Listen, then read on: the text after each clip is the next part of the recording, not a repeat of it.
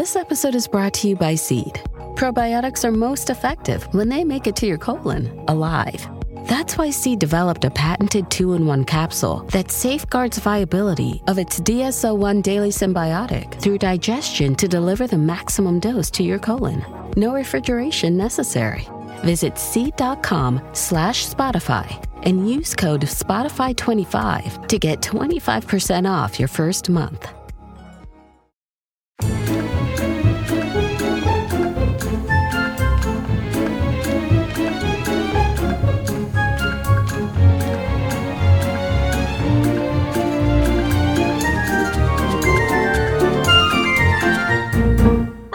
And welcome to Ladies Who London podcast. I'm Emily Dell. And I'm Alex Lacey, and we're qualified London Blue Badge tourist guides. Each week we bring to you some of the best bits of London. We talk about our favourite people, places, and events with a bit of information, a lot of laughs, and a whole lot of fun. We can be found on Instagram at Ladies Who London podcast and on our website skydemily.com. And alexlacey.com as well. Uh, oh, hang on. Uh, oh, as well as, no, yes? As well as our other dedicated Our dedicated website, ladieswholondon.com. It's been a long week. Um, for more information about us and the podcast. Uh, yeah. Goodness me. We you definitely go wrong more weeks. times than I do. Yeah, all right. Rub it in. Rub it in. How are you, Miss Emily Dell? I'm feeling good. I've just had bangers and mash for dinner Uh, with, with the accent? With the accent on the side. no, yeah, feeling full. Um, yeah, a little takeaway bangers and mash. This is this is breaking news right here. Yeah, yeah, I know. Um, but no, I'm fine. Good. I've been working a lot. I've been doing some extra days over the past couple of weeks, so I'm a little bit uh, a little bit frazzled. um, but I don't know. I think you can also get quite a lot of energy from working, so I'm I'm feeling good. Good. Yeah. Good. How are you? I'm very well. I went away for the weekend. Uh, Ukuleleing. yeah, ukulele down to Bognor Regis of all places. Um, I don't, I've probably spoken about this on the podcast before, but during um lockdown, I, I started playing.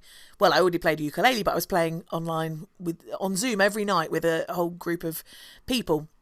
And we're all now kind of good buddies, and so we all met up in Bognor, and there was a folk festival on there. So we did a couple of performances, and we all had a lovely meet up, and it was absolutely wonderful. And it's given me such. And then I went to, I went to. It's given me such a sort of kind of I don't know like energy. And then I our normal weekly ukulele meetup is on a Wednesday, uh, a Monday night, so I went last night as well. And my fingers today are so tender. from having just Really? played you non-stop for like four days. Oh my God. Well, I saw the post and it just looks so idyllic. Like Oh, you were in a so in like um like a tent, weren't you? Just Yeah, we're Just just a whole swamming load of us. Um, we're called the Pandemic Pluckers, and oh, love that. and we're such like it's complete random mishmash of people, all very different from all over the place, not just in the UK. And it was just, it's just so joyous. It's just such a Mm. joyous thing. So yeah, it was a, it was a real restorative, and I swam in the sea twice, so I'm very happy. Oh yes. A weekend of uking and swimming in the sea. Happy days. Oh, sounds so nice. Yeah. Well, we have a special guest this week, uh, just at the start of the podcast, and the, the main bit will, will come in a little bit. But um, when we had the Queen's funeral, uh, which was just over a week ago now, one of the things I did was in on my Instagram was just talked a bit about because you know my dad was working it and he was on the telly and things went a bit bonkers. So we thought it might be quite nice to get my dad onto uh, the podcast to have a little bit of a chat about his role and what it was like. Uh, so please welcome my dad. Yeah. the best guest we've had so far. Welcome, Richard Lacey. Thank you. Um, and we should actually say uh, that my dad was very instrumental when we started the podcast because we started during COVID and neither of us had any money, and dad paid for our first year of hosting. You so did. he's uh, officially a podcast friend. Yeah. You're the only reason why we're here. Yes, I've got a lot to answer for then. you, You, you do. You do. Um, so we've had tons of questions coming in from people about your role and what it is that you do, and a lot of them are general questions about you know what why were you why were you why were you there um and also you know what your role is and everything so can you just explain a little bit about uh, your role why you were working at the funeral and what your role entails and how you got it Okay. Um, my my official appointment is as a gentleman usher, formerly to the Queen, now to the King. Um, there are a small number of us. There are ten of us in total. Uh, we're all ex-military, um, relatively senior, and our role is to uh, fulfill a variety of functions in different events. For example, we do uh, what most of what we do is investitures. When people come along to get their OBEs and their MBEs, we have a part ceremonial, part functional role. We play a role in the garden parties. Um, we are required to go out and find interesting people to uh, present to the royal um, persons on duty on that particular day. Um, and we also take uh, take part in events like the funeral, possibly the, the forthcoming coronation, uh, weddings, that sort of thing. Um, and our role really is is to help to look after uh, many of the senior guests, including members of the royal family. So that's basically what we do. We look after them. We get them in the right place at the right time, in the right seats, and then hopefully out in the right order afterwards. Uh, so it's part ceremonial, part functional. And so you, you said about the right seats. Now, one of the questions that has come up probably more than any other um, is how was it decided where Joe Biden sat or where all the heads of state sat? Because one of the things that, that we mentioned is that you were the guy who, who took Joe Biden in. And so your picture was on a lot of the, the papers and things like that. But how was it decided where he sat? Um, what it wasn't your decision, obviously. It wasn't the thing of oh, I'll just chuck him over there. How did that? How does how was that all worked out? I believe that it was on uh, a purely alphabetical basis. Um, I can't be absolutely certain about that because I was not involved in the seating plan. Uh, I just had to help deliver it on the day. Um, it was actually the Foreign and Commonwealth Office who uh, seated the individuals on the day. But I do know, uh, having looked at the seating and the labels on the seats, that uh, the um, overseas governments, uh, foreign governments, were seated in alphabetical order. So uh, by country Biden, name, he, right? Pardon? By country name, not by person. By, sorry, by country name, yes. So uh, if, if Mr. Biden had been from America, he'd have been at the front, but as he was the United States, he was towards the back. Gosh, you're very cool all about this, Richard. You know, this is just.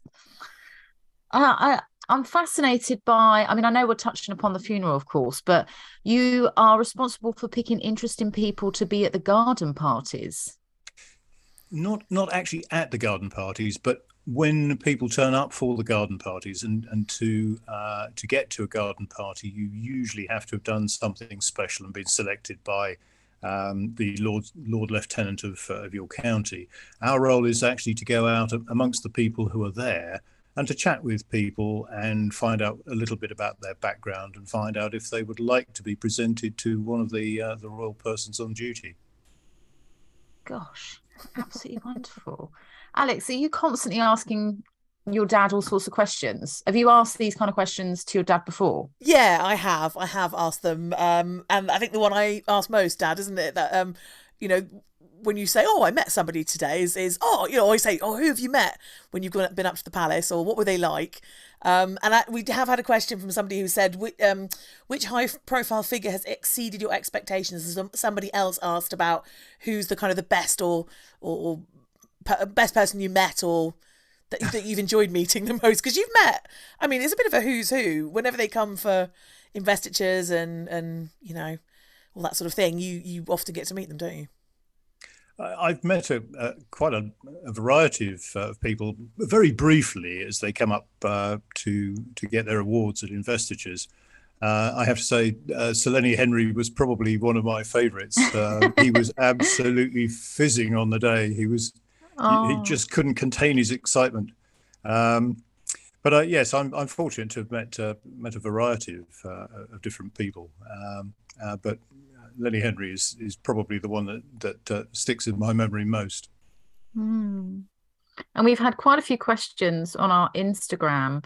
A lot of it, well, a lot to do with your conversation with Joe Biden. I don't know if you're able to say much, but uh, how was it talking to him? I mean, I don't know how to put that into a, a proper question, really. How was the conversation? Uh, it was very easy. I mean, he was very pleasant. Um, he turned up at a point where one of the processions had just started, so I had to ask him just to uh, to wait a few moments and, until the way was clear. Um, and I had the opportunity to just talk to him about what he was seeing in the present uh, the procession in front of him, um, because it was the um, orders of chivalry were going in, and mm. uh, just as we started, four holders of the Victoria Cross and a number of uh, holders of the George Cross went past and we talked briefly about uh, the American equivalent, the um, Congressional Medal of Honor. Um, So uh, we we had a bit of a conversation about that, and then about the um, the Abbey itself as as I was leading him up the aisle. Just pointed out one or two of the features in there because I, I don't think he'd been to Westminster Abbey before. So Emily, um, what, what Dad's saying is that he guided in the Abbey, yes. without holding the blue badge, and that's an arrestable offence. well, yeah, that's that's illegal, actually, Richard. I hope that you weren't blocking any of the uh, the aisles at all. well, everything I told him, I learned from Alex. yeah. Gosh, um, and so we've had another question. Um, what um so, or could you explain how a little bit more about how you got your role? Um, completely out of the blue, uh, because we're all um, ex-military um, as gentlemen ushers. Uh, normally, we serve till the age of seventy, and then our parent service. So, in my case, um, the Royal Air Force will find a replacement for me, uh, and that process is probably going on because I finish in December next year. Um, and they will offer the palace probably two or three uh, potential candidates. Um, those candidates will be interviewed uh, at the palace at a couple of levels, and one of the uh, people offered will be offered the opportunity to take the job on. Uh, so that's how it works. So each each service replaces its own. There are three three naval, three RAF, and four army uh, ushers. So each service replaces its own by whatever means it um, it chooses to do. In my particular case, I happened to be sitting at home one day after I'd retired from the uh, from the RAF, and uh, the RAF's personnel director phoned me at home and said, "I have this little job that you might be interested in," and he explained what it was, and I said, hmm, "That sounds like fun." Uh, so I, I, I put my my name in the hat. And it's wow. not a full time job, is it? I think we've had a few people asking, you know, what's the how many mm. hours do you do? It's not a full time job. It's sort of no, no, it's not a full time job. It's uh, we, we we turn up solely for events. Uh, we will do normally there's something of the order about uh, 25 to 30 investitures a year, and we need four for each one. Uh, although it's three at the moment, uh, so you will probably do somewhere around eight or ten of those in a year three garden parties, diplomatic reception uh, in the autumn, and one or two other events. So um, it's not exactly taxing. It's just a lovely thing to be part of. Mm. Uh, and I particularly love the investitures because everybody's dressed up to the nines. Everybody's having a great day. Mm. People are getting uh, awards for having done, quite honestly, amazing things. Um, I was talking to a couple uh, a few weeks ago uh, who had both won the MBE. And when I asked them what they'd got it for, they told me they'd been fostering children for 50 years. Wow. I mean, personally, I'd have given them a knighthood, but uh, it's not within my gift to do that. But that that's that's the kind of thing that, that we uh, we get there. Yeah, and just chatting to some of the very ordinary, unassuming people who've done extraordinary things. It's it's hugely uplifting um, and it's it's the best of who we are as a nation, I believe. So yes, I, we, should, we should point out that it's not just celebrities who do this, you know, who, who get these awards. They're obviously the ones that usually get the, uh, the headlines and, and the press article or the press inches, but it, the majority, the vast majority, are everyday folk, aren't they, who've done something amazing. That's quite right. In fact, the major, the vast majority of the people who go through are, are, are just ordinary people who've done extraordinary things. Hmm. And you seem as cool as a cucumber, but do you get nervous? I mean, especially uh, the funeral, being part of that. You know, how did you feel in the morning when you were getting ready to go? Uh, I suppose a little bit nervous because one one doesn't make want to make a hash of it. Um, mm. But when you're when you're meeting people, um, when it comes down to it, we're all the same. Yeah. We may have different jobs, different levels of responsibility, or whatever it, whatever it might be but at uh, at its most basic, we are all the same. Oh, Richard, I think I love you. Hands off, Emily. He's taken. You're so sweet, honestly. Um, we've had a, a great, actually, really good question from um, someone with the same name as me, Alexandra, who says, "What's the biggest challenge doing this job?" What's the biggest challenge? Um, I have to say, it's not exactly a challenging job. Um, the You the have told me one process- thing that you found hard, which is sometimes standing for, for hours on Ah, end. yes. Yeah. Um, we, at investitures, if if one is out the front as the sort of guide for the individual who's about literally you know, a few paces away from uh, from whichever of the uh, the royals is, is uh, handing out the um, the awards on the day, if you're in that position, you stand to attention for.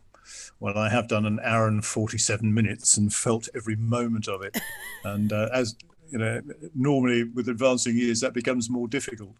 Um, so that that's about the only challenge really is just standing still for uh, for that length of period.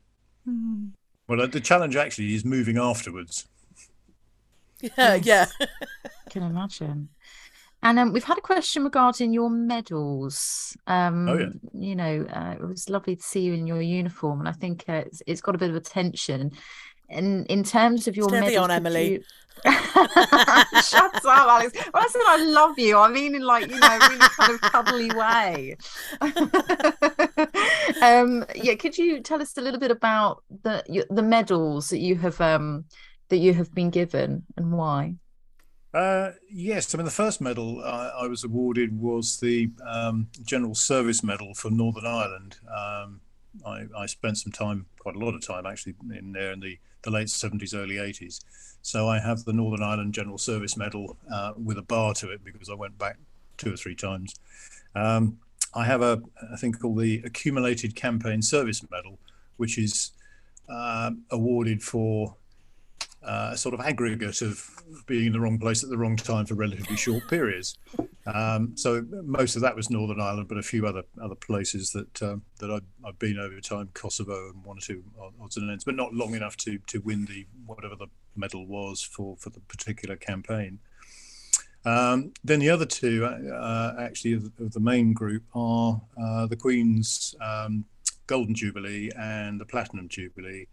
Um, but I also have, uh, I'm lucky enough to have won the um, um, Commander of the British Empire, the CBE. So I, for that, I have a, a neck decoration. It's a, it's a pale blue cross, which uh, you might have been able to see me wearing on, on that particular day. Gosh. So that, nothing particularly outstanding. Well, I don't know about that. I mean, it makes the blue badge seem a little bit pathetic. Uh, Especially because ours are a bit chipped My as well. blue badge. Um, now we've got had one question. I don't know if you're going to be able to answer this, um, because it's probably a bit like us answering who your favourite child is. Though I think I, you, you'd probably answer that one as well. Um, who's your favourite royal, and are most of them nice? mm, My experience is that all of them have been nice, good answer, Uh, Richard. and I and I don't have a favourite. Diplomatic to the end. yeah, very diplomatic. And you, Yeah, well, you said A night in you, the tower is pretty cold at this time of year. yeah. don't we know? and so you you might possibly be involved in the coronation next year. I would like to think so. Um, I, I'm moderately certain that um, we, we gentlemen ushers will be required for, for that. At least, at least I hope so, um, because it would be nice to to finish having completed the um, the full panoply of, of events. So uh, yes, I'd like to think we will be in, involved. Amazing. Is there anything else, Em, that you think we've we've uh, forgotten to ask? I ask, think we've anything else you covered most of it, to be honest. Um, how to, but I'd like to ask when. I mean, maybe you didn't watch it back. I don't know, but you know, when uh, you were on TV, Alex was taking pictures left, right, and centre and you know, sending them on. How do you feel when you see yourself? Is it just like, oh, you know, it's it's just a job, or as you say, you know, you see everybody in the same level, or I don't know. How how did you feel when the photos came out of you and Joe Biden? I mean, it's nice to have a, a picture for posterity. Um, But actually, when you're when you're doing that job, you're so busy, you're not thinking about you know where cameras might be or, or Yeah. whatever's going on. So uh, it, it was just a privilege to be a part of it. Um, I thoroughly enjoyed it, and uh, and I have a couple of pictures to prove I was there. Yeah, we've got and we've Quite a few. and I'm we going to actually tell my grandchildren.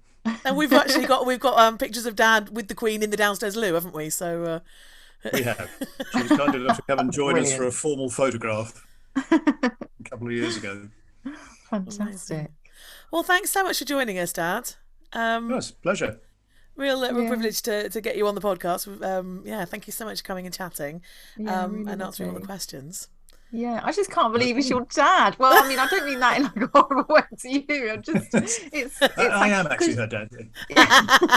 because you, you know, you keep it, keep it on the down low, really, Alex. You know, Well, yeah, and then it's so does- it's so amazing. Dad, so- It's it's really special. Yeah. yeah. Well, it's lovely to have met you, Richard. Likewise, Emily. Nice to uh, nice to put a face to the name. And next Yeah. time it'll be in person, we'll take you for a beer. Definitely. right. Okay. Thanks so much. Thank Bye. you. Okay, Bye. Cheers. Bye. So there you go. That was it. What a man. What a man. Richard Lacey.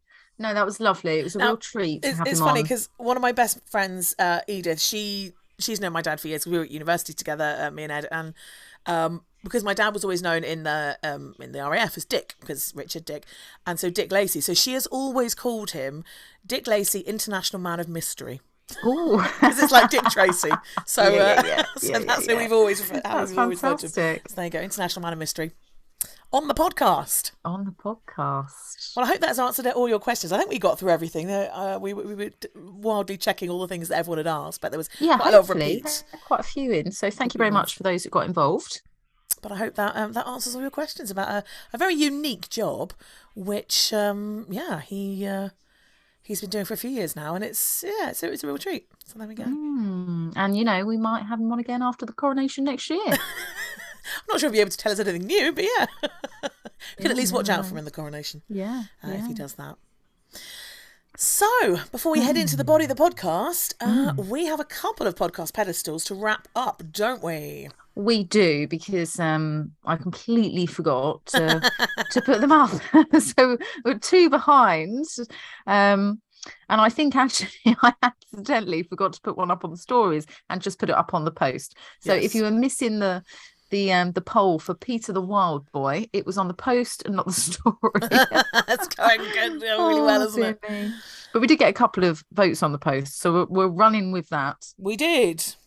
And you've already looked at it, so you know that Yeah. that one, it was equal. It was even Stevens. Neck and neck. Neck and neck. And the options were retiring, retiring out to the country. Uh, and what was your, that was my pick. What was your pick? My pick was the um, you know, if lost, please uh, contact us. Yeah, You know, it just notes. it showed that people were just thinking of him and people were worried for him. Yeah. Um, yeah, And so even Stevens, and actually, I, I think I think that's probably right because I think they're both really lovely bits of the story, and Mm-hmm, yeah, made made sense. Um, so there we go. yeah. So that means that we are currently with that um 1816 I'm still in the lead. I'm still in the Still lead. in the Living, lead. living the dream. Living the dream. But we've got one more. We have. So um, from last week's episode, so last week's episode, we were talking, or you were talking, about the Soho cholera epidemic and the legendary John Snow. Not that one, the other one. Yeah. Uh, and so the options were my my pick was the woman in Hampstead who was the sort of outlier case where you couldn't quite figure out what was going on um, because we had this cholera up in Hampstead until they figured out that she got her her water from the pump on Broad Street and that was kind of key to, to cracking the whole thing. And what was your what was your pick?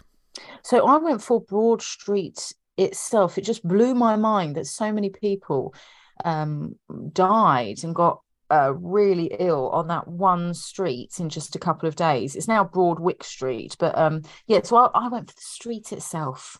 Yeah, just sort of showing how many people lived in that one uh, that one area. Amazing, really. Well, um, it's sixty-seven percent to thirty-three percent, so it's quite a quite a broad split this week. Uh, what do you reckon? How are you feeling? You feeling? I'm not like gonna lie. I'm looking at it. Oh, you're not, Emily. I am because I just kind of Cheaty, I just wanted to remind myself what the options were. So I, I just naturally my finger just like slid up the phone. Of course it did. Of course it Oh, did. Damn it. Well, it's gone my way. Hurrah! Oh, so God, what's that? 1916. 1916, yeah. And in fact, it goes even more my way if you take the answers from the post as well, but I don't want to rub that in too much. Oh, really? yes, sorry. look at that. But the Hampstead lady God. wins it, wins it for uh, for last Oh, week. well, understandably so. yeah. Well quite- done. Well bit. done. So this, This week, week, right? What where are we going? What, What we doing? what happened with the wheel? The wheel landed. Oh, where did it land? Was it Russell Square? It was Russell Square, yeah. Uh, which And the last time it landed there, we talked about the um, Russell Hotel, didn't we? Which was the has the Lucky George sculpture. uh, we up on the did. We've also been round the corner as well because we spoke about, or you spoke about, um, Thomas Coram. Mm, yeah, I did. That's not too that's far not far. Um, and actually, with the Tom- Thomas Coram, um, which was all to do with the Foundling Hospital and abandoned babies, uh, we are still in the realm of childhood for this week uh, because we're talking about Great Ormond Street Hospital, known as GOSH. Uh, do you know anything about the hospital? What it's all what it's all about and or its history? I know a little bit about it. I know the uh, the kind of patients that they look after. Um, there's a nice story um, connected to a certain Peter Pan writer. Um, Yes. yes, I know a little bit. little bit. Yeah. So this is the thing. It's it's Great Ormond Street Hospital is a really interesting institution. It is um, the well, it was it was created in 1852, so it, it goes back. You know, it's it's got some some pretty uh, decent heritage. And um, it, when it first opened, it was the first children's hospital in the English speaking world. So really. Uh, you know, uh, groundbreaking. And the thing is, back in the um, 1800s, they didn't really. I mean, we, we've of course we've all seen um, the movies where you've put put kids up uh, chimneys and and send them out to work and all this sort of thing. And you know, we're all familiar with uh, Oliver Twist and The Artful Dodger and all of that. So it, kids didn't. If you were poor or um, well, anything really, kids weren't really taken seriously in the way that they are today. And it was very much like if what was good for an adult was good for a kid, but much, much more of the emphasis was put on adults and adult care, and, and you just sort of made it to adulthood. And it might just be the you know one of the facts that children died uh, the, the infant mortality or child mortality was a lot higher so maybe people just didn't put all their kind of eggs in one basket i guess but in the middle of the 1800s um, this place uh, opened up as the first children's hospital um, ever and it was opened up by a guy called dr charles west and when it opened it had just 10 beds so it offered the very first dedicated inpatient care um, to children. So this is a really, really important uh, building. And Charles West, who was the founder, he believed that what was good for an adult wasn't necessarily the right thing for a child, and that, and that sick children needed their own different form of care. And so that's why he set this place up, and it was the only one. And um, uh, for the very first time, children had somewhere that they could go to get uh, it was relatively basic um, medical uh, supervision, medical attention, um, but they could also, you know, they had a roof over their heads and they were given, uh, crucially, you know, food and, and back in the day, especially if children were very poor, that could lead to other illnesses as well. So it's it, it, was a place that was specifically to help kind of look after all the different things that that uh, went along with childhood illnesses. And ever since it has been created, it has continued to uh, sort of do world first in all sorts of things in surgery in in the buildings that they're creating in in research. Um, and it's also a, one of the places one of the well medical institutions that has some of the biggest celebrity support. They have a rap sheet on their website of just tons and tons of celebs who support great ormond street hospital. And it is kind of the name in children's care even today. Um, when it first opened, it um, it became really in, in very quickly pretty important and gradually over the years a whole variety of different people came and uh, nursed there there were doctors there um, who were all doing lots of research and changing things for children there was one guy in particular called uh, sir thomas smith and he was around when the hospital was founded as well um, he wasn't the founder, but he was one of the first people to work there. And he was particularly fast and very, very skilled. Um, and he was one of the people who really started to kind of think a little bit about uh, illnesses that that uh, were particularly prevalent in children or things that could stop them well surviving basically and one of the things he specialized in was cleft palate surgery mm. and he invented um, a, a, a contraption for um, giving being able to give chloroform to the patient mm. while an operation is or is underway so what that allowed him to do was then to treat children who were younger and younger. And so with cleft palate, of course, that's something that you have to get onto pretty quickly.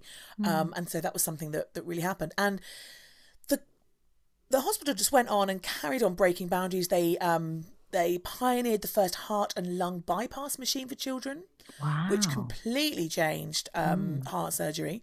It is now the largest centre for child heart surgery in the UK, oh, um, and one of the largest centres for heart transplants in the world as well. Mm. Um, they have done since they started with doing heart transplants. They've done over 500 heart and or lung transplants. wow. Yeah.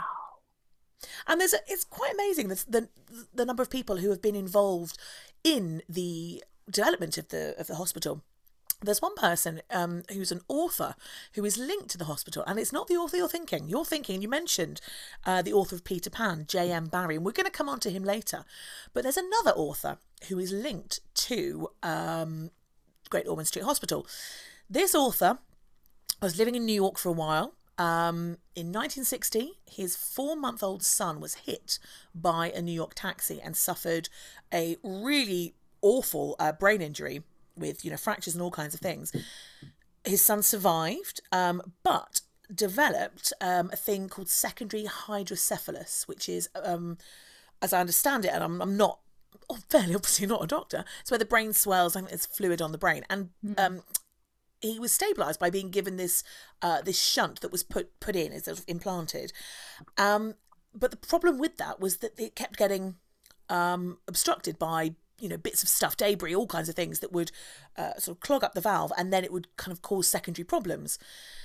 And so this author, when he came back to the UK with his son and with his family, uh, decided he was going to start trying to find a a solution to this, and he got together with um, a guy called Stanley Wade, who was interestingly a toy maker.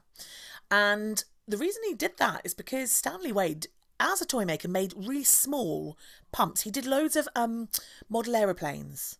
And as that, he created these tiny little hydraulic pumps. And so our author, who I still haven't mentioned yet, went to him I said, look, I, this is this has happened to my son. This is a, an issue that needs sorting in this form of valve that he's got, this this this shunt that he's got. Let's mm. figure it out. And so they mm. went over um, to uh, a chap who was working at Great Ormond Street, a guy called Kenneth Till, and the three of them together developed a new device. Uh, which would then solve the problems that his son was having. And this author was none other than Roald Dahl.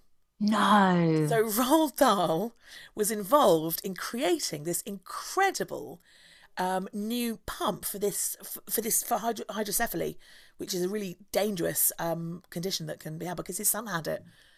A oh personal my tragedy. Goodness me. And uh, so the guy, what was the guy's name who created these little pumps, created these little toys? Stanley Wade. Wow. Yeah, so the three of them together were like kind of right what's the issue? What do we need to do? How do we do it? And then they all brought to bear their you know bits of well personal history or um, oh my gosh. skills really that's just jumped that... made Roald Dahl jump off the page for me because you know there are some authors where you don't know much about but you you know you you read their work and yeah. Uh, I don't know there's they're no more than the work but yeah. that has just leaped him into a different realm. Wow. Yeah what an incredible thing to do! And I mean, what mm. what an absolutely when you think of Roald Dahl, you just think of of, of I say just, but you know, novels, incredible novels, amazingly, you know, that we BFG, grew up with. But yeah, yeah, yeah. but they, you know, even more, he he helped in life saving um, developments for, for for children's health. I mean, incredible. Fantastic. Yeah. So to kind of carry on a little bit with Great Ormond Street, um, the the hospital was the very first place that uh, started the trials of the rubella vaccine uh, in 1967, and within a year they'd um, vaccinated over 100 children, and three years later. Uh, due to the, the, the tests that had taken place at Great Ormond Street, the immunisation was rolled out countrywide. So, again, very much at the forefront of developments. And the first bone marrow transplant uh, was was also um, done here in 1979. They um, did the very first operation to transplant cells uh, into the bone marrow of a patient with uh, a severe disease. And I don't know what, what disease it was and it was successful. And this this young chap who was called Andrew Williams, um, who I understand is still alive and kicking today, um, was the recipient of that, and you know all of that. So, and they they keep going with with more things in the um, in the 2000s they've created a new um, heart valve for children who have um, a hole in the heart and there's all sorts of things they're constantly mm. at the forefront of development for for children's health it's a really amazing place but you did mention the story of J.M. Barrie, and there is a really, really big part of Great Ormond Street that is a story that not a lot of people know, but it is really interesting. So, J.M. Barrie, we know as the author of Peter Pan, and in theory, we don't really, you know, there's not any major link between J.M. Barrie and Great Ormond Street Hospital. He was never a patient there. He didn't, as far as we're aware, have any family members that were patients there. Um, and in fact, he he wasn't even from London. He was born in Scotland and he had, well, he was one of 10 children. Uh, in fact, I think he was the penultimate of 10 children. And he, the, what happened is when he was in his, when he was very small, his um, older brother David, when he was 14, uh, was really badly injured in an accident and he died shortly after that. And when J.M. Barrie was really tiny. This is when his brother died. And so the first few years of his life were really overshadowed by his family's loss of his older brother. And one of the things that his mother really found comforting is the thought that her son David, who she obviously adored, uh, would be young forever. Mm. Now, this rings a little bell because while she's finding comfort, J.M. Barrie is finding inspiration. Yes. Let he, me get my pen. yes. And it does it does sound as well that he really uh, was very found it very hard to deal with this especially his you know really young years uh, to deal with this that his mother had lost this son because he by the sounds of it he tried to kind of be David and tried to almost you know um I guess sort of compensate for him replace mm. him I suppose mm. so really really tough um, so we fast forward to him leaving university and he comes down to London and he's doing his you know the classic classic sort of starving actor thing or starving artist thing of um, writing and and theatre and all this sort of stuff. And the very first place he stayed in London was right behind Great Ormond Street Hospital in a street called Grenville Street. And the house that he stayed in um, it was a beautiful house and it became the inspiration for the family home of the Darling family, who are the, the family, um, the major family in the, the books of Peter Pan. Now, he moved around London a little bit, and there is um, a house to the north of Kensington Gardens in Hyde Park that has a blue plaque on it with J.M. Barrie's name, and that's sort of where he ended up living. And in Kensington Gardens in 1897, he met the three oldest boys of a family called the Llewelyn Davies uh, family. Uh, there was George, who was five, Jack, who was four, and Peter, who was still a baby. Um, later on, there were two more boys who came along as well, and he developed a, a really, really strong friendship with the kids and their parents, who were both called who were called Sylvia and Arthur. So we've got this lovely little family unit. And it was these boys who provided the inspiration for Peter Pan, along with the other things, his brother having died when he was really young, and the home that he, he lived in when he first moved to London. And he spent a lot of time with the boys, and he later wrote to them, he said, I made Peter by rubbing the five of you violently together. As savages with two sticks produce a flame. That is all Peter is, the spark I got from you. Oh, I love that. It's rather lovely. Yeah. And the first time we see Peter Pan is actually not in his own story. It's in um, a book that uh, Barrie published in 1902 called The Little White Bird. Um, and the chapter is entitled Peter Pan in Kensington Gardens. And it tells the story of how uh, Peter Pan, I'm sure everyone's familiar with the story, um, ends up uh, coming into Kensington Gardens, he's he loses his family and he learns to fly.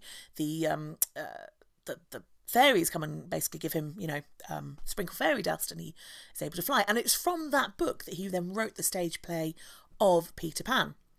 And the original stage play took place in 1904, so well over 100 years ago now, at the Duke of York's Theatre. And it was a smash hit. Absolute smash hit. So he didn't write the book. He wrote this little chapter in a book and then wrote the stage play from it. And after it was a hit in London, his producer took it to Broadway. And again, it was a hit there as well. And one of the things they did is they, in the early 20th century, it was quite common for um, boys to play women's roles. You know, that was always a historical thing. Um, and that so that's kind of where we get this kind of pantomime tradition from, really, of, you know, and, and gender swapping really. And they never showed tinkerbell on stage. What they did was a little a light that would flit around the stage and there'd be bells that would sort of tinkle as they went across as you know the fairy was supposed to fly across. How delightful. amazing. Um, and in fact what they did is um, in the original production they put the name of an actress jane wren um, as playing tinkerbell. Now of course there's nobody playing tinkerbell because it wasn't a, a physical role it was just the, the kind of the lights and um, clearly we know how the tax office uh, find the correct people. They just look through the theatre programmes because the tax office sent a tax demand to Miss Jane Wren, who of course never No. existed. Yeah, Oh God. absolutely brilliant. Hilarious. Now, what then happened is is Peter Pan became very very popular and spread, you know, th- across the West End, Broadway, and all that kind of thing. And and people played you know certain roles for years on end, and it was really. Um, you know, everyone loved to see it. People would fly, and it was just absolutely gorgeous. And eventually, they they said after about oh, um, six or seven years, they said, I think you should sort of write it now. So it then became, um, well, he, he novelised it essentially, and in 1911 it was published, but not called Peter Pan. It was called Peter and Wendy, and it was an instant bestseller and has been in print ever since. So for over hundred years. God, I didn't know that it was a play before a book. Yeah, yeah. How fascinating. yeah. Well, sort of chapter of a book, then a play, yeah. and then and then a book. And then Yeah. the the realised book. Wow. Yeah. And one of the things is that so this little family that he'd met, the Llewelyn Davies family, um, both of their parents, Sylvia and Arthur, d- died really quite young when the boys were still young as well. And um, J.M. Barrie, even though he'd been married and had um, been divorced as well, uh, became their guardian and he brought them up as his own children. And this is where you know having lived with these boys and seen their sort of this their magic when I mean, you think about the lost boys in peter pan don't you? And how it's this kind of mm. scrappy ragtag group of boys who are all young and there's no nobody there looking out for them and they're just getting along and they're they're making it work. And that's that's his sort of you know that was his inspiration really. Mm. Now where does this come linking into great ormond street? Well and barry because he had lived there just lived just behind it when he'd moved in, and possibly because of this impact of his brother dying so young, he had been supporting uh, Great Ormond Street for quite a number of years. And in 1929, um, they came to him and they said, "Look, you've been supporting for ages, and we're really appreciative. And you have a, a you know, a, presence. You have a, a, a platform. Um, you've written this amazing play, this famous play, which has become a famous book, and everyone knows who you are. We need to ha- to, to to buy some land for the hospital so that we can build a new wing. We would like you to sit on the committee uh, that is overseeing this." And J.M. Barrie, he thought it over and he, he kind of he wasn't sure about it. And in the end, he said, "Uh, "It's that's not the right thing for me. I will. I'm hoping that I will be able to find another way to help." And so what he decided to do, and this was a complete surprise to everybody up on the board, just two months later, Barrie donated all of the rights for Peter Pan to Great Ormond Street Hospital completely in its entirety, meaning that any time a play is put on of Peter Pan. You you know, with all of these things, you have to get the rights to do it. Uh, with any play, any musical, whatever. Um, also, reprints of books, reprints of scripts, all of that requires uh, rights, and you pay for, for that privilege to do that. So, all of that money from henceforth was going to go to Great Ormond Street Hospital. And later that year, he was invited to a dinner at the Guildhall. And they said, you know, what? Because it was such a surprise to them. And they said, why did you do this? What was your thinking behind him? And he said, at one time, Peter Pan was an invalid in the hospital, and it was he who put me up to the little thing I did. Oh, God, So where that came from- Barrie. I know, and Oh. because he doesn't mention Peter Pan is is a uh, a patient in the book, so Mm. just in his head, it's that's the link he's made, which is so lovely. So Now, lovely. when he died in 1937, his will confirmed this. Uh, you know, they were worried that when he died, that it would sort of be Mm. uh, null and void, Yeah. uh, but no, um, it was confirmed. And the what that did is it it meant that the hospital was then able to receive royalties every single time a production of the mm. play was on. And if you think about the number of Hollywood movies that oh have done Oh God, Peter yeah. Pan in a variety of shapes so and forms, different adaptations and links to it. Yeah. all of that. Every time that happens, there is money coming into the hospital. Oh, it's just so fabulous, isn't it? Yeah. And there's one question that will never be answered. And that question is how much has been raised Mm. for the hospital since he dedicated the rights to them? And the answer is we don't know. Mm. Because one of the things that the stipulation of it was that the amount raised for the hospital from Peter Pan would never be revealed to the public. And Great Ormond Street Hospital has honoured that entirely. Mm. So we have never known, we will never know as well. And very shortly after he, he made that um, donation, they uh, they they got a, a group, well, the cast of the London production of Peter Pan to come into the hospital and and play some of the scenes in there, and that's been something that's been happening ever since. Oh, brilliant. Yeah. Now, what normally happens is that after a certain amount of time, and I think it's usually 100 years, but I think it might vary a little bit, things go out of copyright. So after a certain period of time, they're just then open copyright. You can do with them what you like.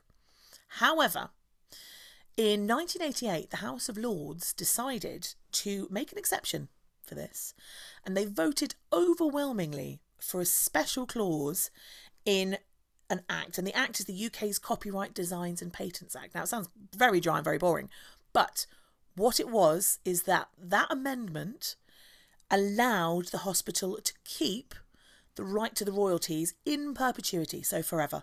Wow. Because otherwise, after 100 years, it would have just, Yeah. you know, petered out and that would have been it. But no, yeah. they've changed Literally it. So for out. that, literally, Peter Panned out. Yeah. So for Peter Pan, that will always be there, and the hospital will always receive the uh, the proceeds. And so throughout the hospital, if you ever go there, there are some cute little um, courtyards and bits and pieces throughout the hospital. You can find memorials, you can find statues of Peter Pan, all sorts of amazing amazing bits uh, in there. Um, to him because it's you know it's such a big part of them and i just think it's such a lovely thing so this incredible hospital which has been at the forefront of pediatric care and development and all that kind of thing has been helped in no small part and continues to be helped by this amazing gift from J.M. Barrie. Oh, it's just made me smile throughout. such a such an uplifting story. It's so lovely, isn't it? Oh, Yeah, yeah, really, really nice. So that's uh, yeah, that's the story of Great Ormond Street and Peter Pan. And uh, you know, one of the things we we will always know from Peter Pan is the directions to Neverland. Can you remember? Oh, you're testing me now. Second star to the right and straight on till morning. Oh yes, of course. Come on, Wendy, let's go. So there we go. Oh, How wonderful.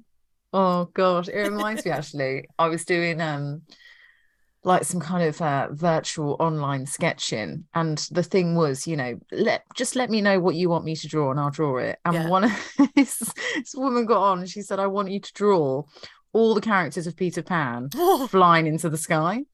And I was Casual. trying for the love of me to try and remember all of the characters. Um, I think I missed out a couple, but There's yeah. quite a lot of characters. There's to be quite fair. there's quite a few. Once you add in all the the Lost Boys and all the baddies and Yeah, yeah. All that yeah, kind of true. stuff. Oh god, I definitely missed out quite a few of them. um, but that was so lovely, Alex. Really, really nice. it's Thank a sweet story, isn't it? And I It's just a very love sweet story. that very the two uplifting. things are, are so um you know they're such big things in their own right, but that they come together. It's Yeah. just this glorious kind of mix of of yeah loveliness. Yeah, absolutely. Podcast pedestal.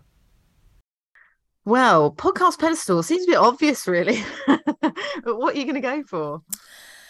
I mean, is it is it too ob- I, is it too ob- I mean, should we have an embargo on the giving the the, the copyright to the hospital because that's quite an obvious thing, isn't it? Well, I I know what I'm going for, and I'm not I'm not going. You're for going that. for Roald Dahl, aren't you? Well, I'll, I'll tell you in a minute. You go first. Okay. Um. Okay, I'm. Oh, can I go for it? I don't know. It feels like, like quite a big one, doesn't it? I think actually, let's. Okay, so if we're embargoing him giving the rights to the hospital, because I think that's a that's a quite a big one. I'm going to go for the House of Lords giving it that special clause and making it Hmm. um putting it in perpetuity that, that it can get the, the royalty from Peter Pan. That's what Good I'm going to go one. for Good one. because I think that's quite an important bit. It- it- really, it, really extends that legacy from from J.M. Barrie and says, "Yep, you know what? We're actually going to change the rules for this because it's so important." Good one. Mm. What are you going for then? so I want to go for the toy maker, the toy maker's Ah. pumps, The Toy Maker's pumps. the toy maker's pumps. I love it. Because, Stanley um, Wade and his little. Yeah, because hydraulic it must have been quite interesting because he must have had like a little workhouse and he was producing these lovely little, you know, toys for children. And then suddenly he gets a knock on the door and, you know, gets involved in actually creating something that's not just for children uh, to Yeah. play with, but for children to, you know, survive or kind of have a better life. So I think, yeah, the the toy maker's pumps. Can you imagine just being there in your workshop and picking up the phone or whatever and just being like, "Yeah, it's Roald Dahl, just casual." yeah. Amazing. Yeah, Mm. great one. So Stanley Wade, the toy maker, and his tiny pumps, uh, which makes him sound like he's got really small feet. does. Teeny pumps. or the House of Um, Lords, um, what would you say, elongating or extending Extending. um, J.M. Barrie's legacy of, of royalties. Yeah. Those are your options this week, gang. So you can vote on that in four weeks when Emily remembers to put it on Instagram. yeah, exactly. Yeah. I know. I will remember. I'm actually gonna. I'm gonna. Well, I'm gonna set a reminder to actually do it tomorrow. she said. cool. Um, there we go. So, oh, actually, before we get on to the Wheel of Destiny, I, we need to say a, a bit of a shout out to Ollie, our friend from Discover Real London, who does the Black Cab tours, who did our Christmas. oh, our Christmas. a Christmas one, who took Yeah, us around in the cabs, yeah. uh, absolute legend that he is. He messaged me today and went, I've just started listening avidly to your podcast. He's like, I can't get enough. oh, bless him. I got um, a really lovely wave from him. I was going through Westminster and I Oh. was um, guiding the front of the coach, and there was this taxi in front, and there was just this man waving at the window. And I was like, Is he waving like a mentalist? Just drive, for God's sake, drive. And then I realised it was Ollie, and I was like, Oh, Oh, brilliant. brilliant. oh, I love it when you see people around London that, uh, yeah, that Yeah. you know, it Yeah. makes you look like you're really popular as well. Yeah, it does. Yes. Oh, we are high. The Wheel of Destiny. Right, so. Wheel of Destiny time. Yes. Okay, I'm just going to go for it as All right, give usual. it, a, give it a go.